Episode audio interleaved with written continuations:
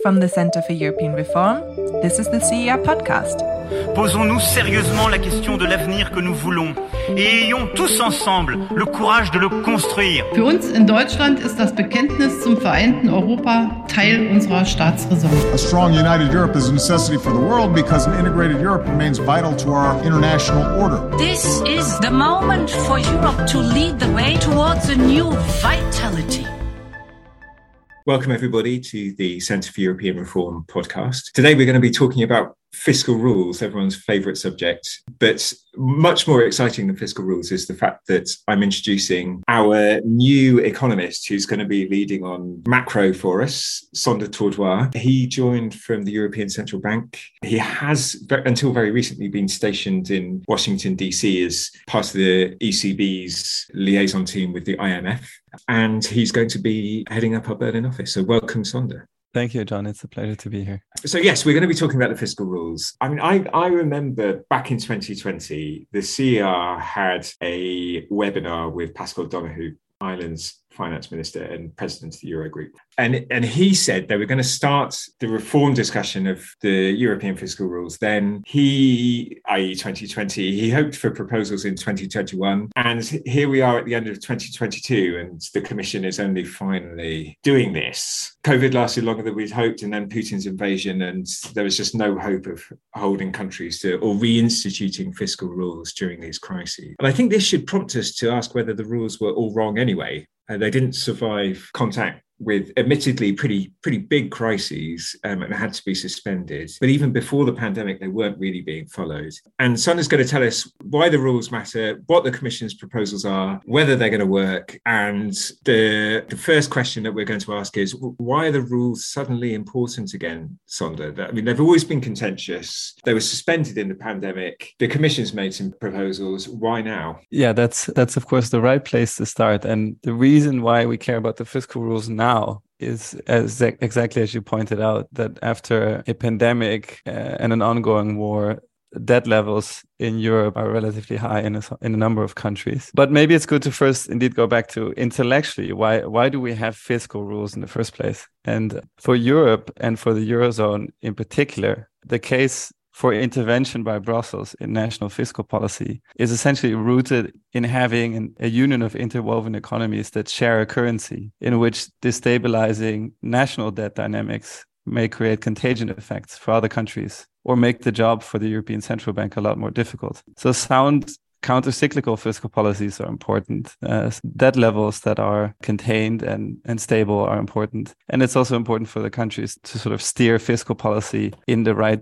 direction and in, and in a coordinated way and that was already identified before the establishment of the euro in, in the in the so-called Delors report as a key priority. And whether you like it or not, most fiscal policy in Europe remains at the na national level. I mean, the EU budget's only one percent of EU GDP. The pandemic recovery fund adds a few percentage points of EU spending for a number of countries until 2026, but governments in the eurozone tend to comprise between 40 and 50% of their GDP. So national fiscal policy is still a super important policy lever and having common rules and a common understanding to manage those national policies is key. And that's where the proposal from the Commission comes in. Thanks. That's a super helpful bit of background. I mean, obviously, the Commission's proposals are proposals for reform. And I think it's fair to say that everybody found the old fiscal rules pretty unsatisfactory. Those struggling with high debt levels or with low growth because they were a bit of a straitjacket, more hawkish northern countries because quite often they weren't really stuck to. And, you know, we had, I remember going back to 2010, 2011, the debate over the fiscal compact, which strengthened and reformed the pre existing fiscal rules, which had been instituted at the beginning of the euro. And you know, they embedded these new rules during the euro crisis into an intergovernmental treaty. So, you know, it's a treaty, these things are supposed to endure, but now they're being reformed. And perhaps you could just tell us what's wrong with the old fiscal rules, why people didn't like them, and why exactly we're going down the reform process now. Right, exactly. And depending on who you ask, the rules are, are indeed simultaneously portrayed as a straitjacket that strangled Southern European economies and undermined public investment or as a toothless tiger that had no real effect. And given the complexity that's been added over the years, maybe as an incomprehensible regulatory labyrinth that only a few experts in the Commission services fully understand. And these various points of criticism do point to some drawbacks on the, the pre pandemic rule set, which is still under the general escape clause. So the rules are switched off until 2024. And the Commission is now using that, that time space to come up with reform proposals. And the criticism from, let's say, more independent commentators like the European Fiscal Board or the International Monetary Fund points essentially to four, four major drawbacks of the way the rules were originally conceived when the euro was introduced and the way they were reformed in the Eurozone crisis. The, the first problem is that the rules tend to be quite pro-cyclical. So it's estimates of fiscal policy space, which gives guidance and guardrails for national governments and their parliaments, relies on indicators that tend to overestimate fiscal space in boom times and under, underestimate fiscal space in bad times. So that results in too much spending in an upturn and too little in a downturn, which is the, ex- the exact opposite of what you want. The, the second issue is that the rules have been seen as harming public investment, uh, in particular during re- recessions when governments are put under pressure to comply with the rules, they tend to cut back on investment because it's politically easier to do so. But of course, that that goes at the expense of long-term growth. A, a, third issue is, is, that debt levels have been on an increasing trajectory in many countries. This is not only the case for Europe, of course. This also happened, especially in the pandemic, also in the U.S., in the United Kingdom, and other jurisdictions. But there is a lot of divergence across Europe, with some countries complying not so well with the rules as others. And, and that's the fourth issue is just generally compliance with the various commitments in the rules has been rather poor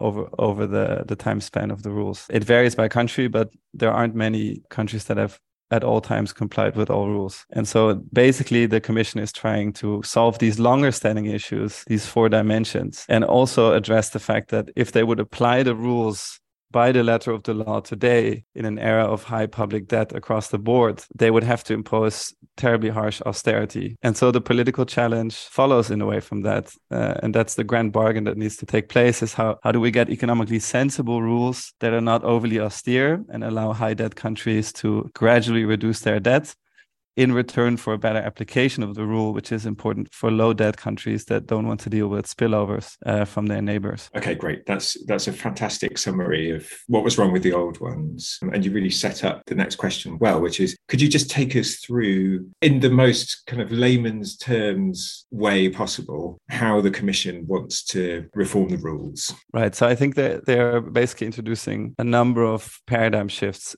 if you will. And so the first is that they see much longer adjustment periods for public debt to decline than what would have been the case under the old system. The old system basically used a 12 to 18 month cycle to give guidance to member states on their fiscal policy, on their deficits, on their debts. Under the new proposal, the Commission wants countries to undertake a four year fiscal adjustment path, which then leads to outcomes for the 10 years following. So you're sort of on a 14 year horizon. And the treatment is different for three groups of countries based on the riskiness of their debt. And so they're, they're basically creating a group, a grouping of three and then following up with individual countries depending on what group they're in and what their particular setup looks like. The, the second and related shift is that instead of relying solely on deficits or on so-called structural balances, which are hard to estimate. They're going to look at debt sustainability analysis. And, and this is really bread and butter for the IMF, for example, that uses these types of analysis for countries that they provide support with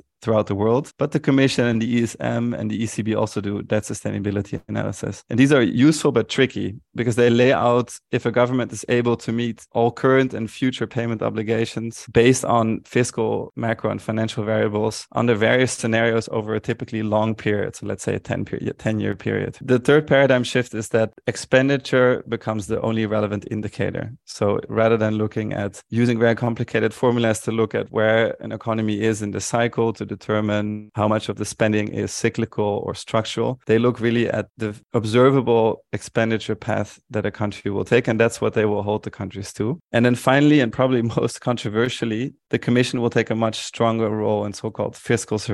So rather than having more horizontal discussions across the countries and horizontal rules, they will engage bilaterally with countries to see what their path looks like. And their countries can also bring in the growth dimension. So they can say, I have high debt. I want not a four year path, but a seven year path uh, because I'm going to undertake structural reforms and public investment. So they can basically trade in these discussions with the Commission, trade more time in exchange for reforms and public investment. Now, what, what happens if a country doesn't comply, right? Because that's always one of the key questions. How do you enforce the agreed pathways between the Commission and the country? In that case, they can open so-called excessive deficit procedure, uh, which is also the case under the current system, which may then ultimately, if the country doesn't adju- adjust its fiscal course, again based on the expenditure path, that may lead to sanctions or their payouts from EU budget or from the recovery fund could be halted. And the Commission adds two new enforcement mechanisms. One is the possibility of having smaller financial sanctions under the idea that those would be easier to actually put in place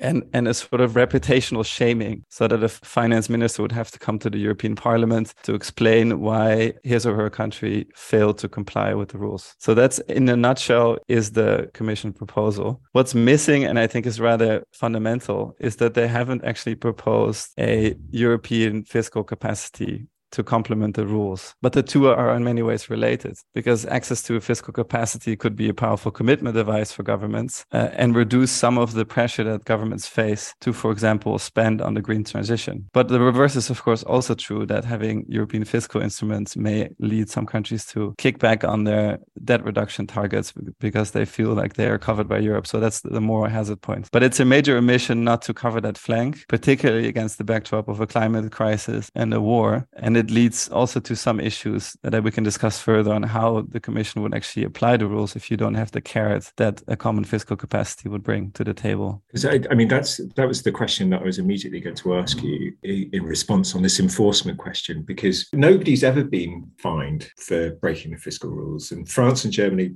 broke them in the early 2000s. And multiple countries broke them since the euro crisis and without really any sanction from the Commission whatsoever. So the new proposals are okay, well, we're going to we'd like to be able to suspend payments, I guess, for the most egregious breaking of the rules. And, and, naming and shaming, but it just doesn't seem realistic that, given the fact that we've got 20 odd years of evidence now, it seems unrealistic that powerful member states are going to be sanctioned by the Commission for breaking these rules. Is that unfair? No, I, th- I think that's totally fair. Even this idea of smaller sanctions, and just to give you a sense, I mean, sanctions under the old system could go up to 0.5% of GDP, just the sanctions part, and then there were a few other additions. But the the real reason why sanctions aren't applied isn't only because of the Commission; it's also because the council, so the member states themselves, often backed out of pulling the trigger. And there were there have been a few cases over the years where the commission was moving in the direction of sanctions, but then the council got including Germany, by the way, got cold feet. This is what happened in 2016 when Spain and Portugal broke the rules. And it was Wolfgang Schäuble of all people who ultimately pulled the plug on applying sanctions. And this points to a deeper political issue, which is that for countries and the Commission, it's quite difficult to sanction a sovereign European country to do a type of fiscal policy that it wants to do, which its parliament wants to do. And there's a very high cost to embarrassing a country by giving them a sanction because those are the same countries that they share the council with that they have to take decisions on migration on climate on foreign policy. So clearly there's a wider political problem with the with the entire notion of sanctions which is why i think this idea of smaller sanctions or naming and shaming is a bit little to go on. And it also problematizes the fact that the commission is pulling more power to itself in terms of applying the rules, which in principle could work to have a stronger, let's say, executive role. But then they would have to have some instruments to actually force compliance. And with the recovery instruments, which is clearly a sort of blueprint or a template for this kind of surveillance. They have the carrots because they have billions lying around and they have milestones that they can keep countries to. But after 2026, those are gone. And so they will no longer have the carrot. So that leads to this whole question of how could the enforcement actually work given this history of 20 years of no, non applying of sanctions? Thank you.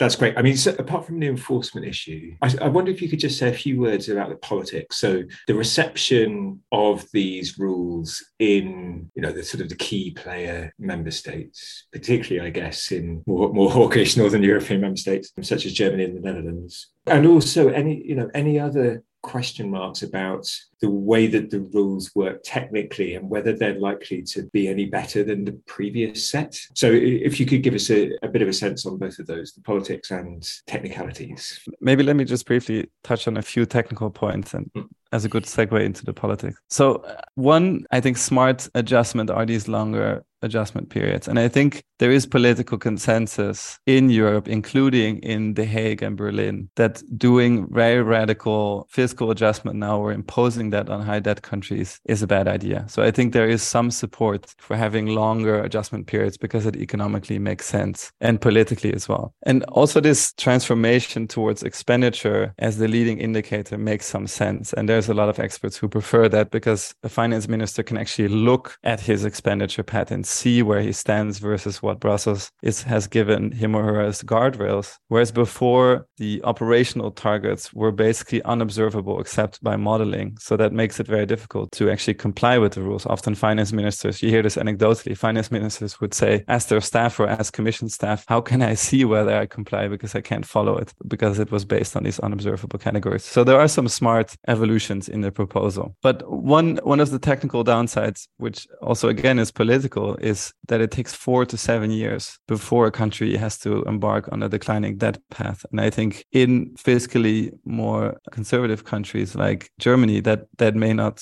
sit so well. So concretely, France, for example, which is in probably in the intermediate debt risk group with a debt to GDP ratio just below 100%, could essentially wait four to seven years before really bringing down its debt level under this new proposal. And the question is, how would that be perceived by by some of the countries that are, have wanted historically more strong enforcement? And, and a third technical issue, which again at the same time is political, is this reliance on these debt sustainability analyses. They may seem objective, but in many respects they're not because they were they're sort of a very long term prediction on the pathway of a government spending and revenue. And so they're very heavily assumptions driven. And the question is whether we want 19 or 27 bureaucrats in Brussels to argue over the debt sustainability of a specific country and the assumptions in the analysis, which could get very contentious. Whereas today they're arguing more in the abstract on, on horizontal formulas, of course, bringing in their, their national interest. But it's a quite a different discussion. And that also puts the commission in a weird spot to, to say that a country's debt is, is or is not sustainable. But moving moving into the, the political sphere more broadly, I think the key issue will be the that the commission is will have a stronger role and more power. And I think that question is whether particularly Germany will be happy with that. And they, they may push back on that. So where, where I see the politics going is essentially that there are two landing zones. One is that a number of countries push for more horizontal rules again, so more codified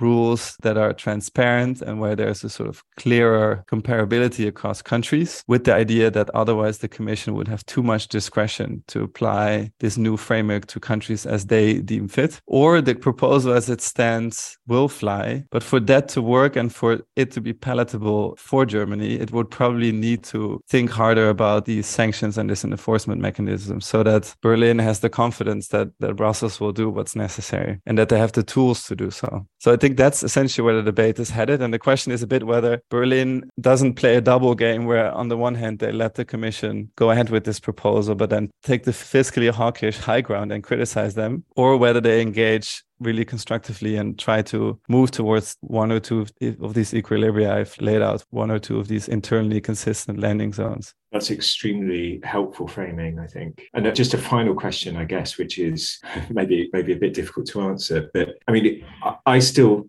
feel a bit like okay, we need to have this debate, I guess, but we're still in the midst of you know, massive crisis, war in Europe, and massive energy price hikes and huge interventions by government. And so I just wonder if we're going to make any real progress while this is going on, or, or whether you think that you know, we, there is the possibility of, of some sort of agreements over the next year. I mean, I think it will take time for sure. And I think it will probably, it could go down to the 11th hour, but there is a clear deadline on it because the old rules come back at the beginning of 2024. And I don't think there's any willingness either on the part of the commission or on the part of the member states to keep the rules switched off any longer. So there there's a hard stop at the end of the negotiations, which provides a bit of a headache for the Netherlands, Germany, and maybe other countries that have traditionally been more on the fiscally hawkish side. Because if they block this proposal from going through, they will fall back into the old world, which is not one that they were happy with either. And maybe to mention in this context as well that countries like Finland and others more on the eastern side of Europe that would be fiscally more hawkish, they their calculus may change and they may be more compromising now that they feel the geopolitical stress from the east. And so I would I'm cautiously optimistic that there will be a compromise of sorts. It could be that it's a a smaller reform and that they, for example, just change in a more targeted way only the the debt reduction provisions under the existing rules, uh, which are quite stringent, and just loosen those. So that would be a more targeted reform to deal with the acute issue at hand, which, of course, in some sense would be a missed opportunity. But the Commission, in my view, has already missed an opportunity by not also making a proposal for, for a central fiscal capacity. For example, a climate fund at the European level to help the green transition along, which is in everybody's interest. But it could at the same time complement the whole enforcement dimension of the system. And so that that's basically basically where I think the, the political landscape stands. Wonderful. Thank you. Well, I mean, that's just about it. I ought to just say there's a couple of more in depth looks at uh, Next Gen EU and relationship between fiscal rules and a, and a kind of central fiscal instrument on, on our website. One of them is by me and our colleague Elizabeth Cornago, which is why the recovery fund should be made permanent, which is a discussion of you know what what the kind of macro benefits might be. And then the and then the other one, whose title, of course, I'm banking on, um, is a piece by me in the summer about the European Central Bank and the concerns that they had about the fiscal framework in the context of potentially buying up Italian bonds in order to keep spreads down. In which I in which I suggest that you know having some sort of centralized fiscal capacity is pretty good in terms of the carrot that the EU institutions have to encourage both reform process and member states to remain on a, a sensible fiscal pathway. Sander, Thank you so much. Congratulations on your first podcast. You were absolutely brilliant as ever. Thanks everybody for listening. Next time, I believe we're going to be talking about Hungary and Poland and EU funding, which is not unrelated issue. Please rate us on iTunes or your podcast player. It helps other people find us. Unless you give us a, a terrible review, of course, please don't do that. And see you next time. Thank you. Thanks so much. Thank you for listening to the CER podcast. If you have any feedback for us or want to leave suggestions for a future episode, then you can find us on Twitter at CER underscore EU.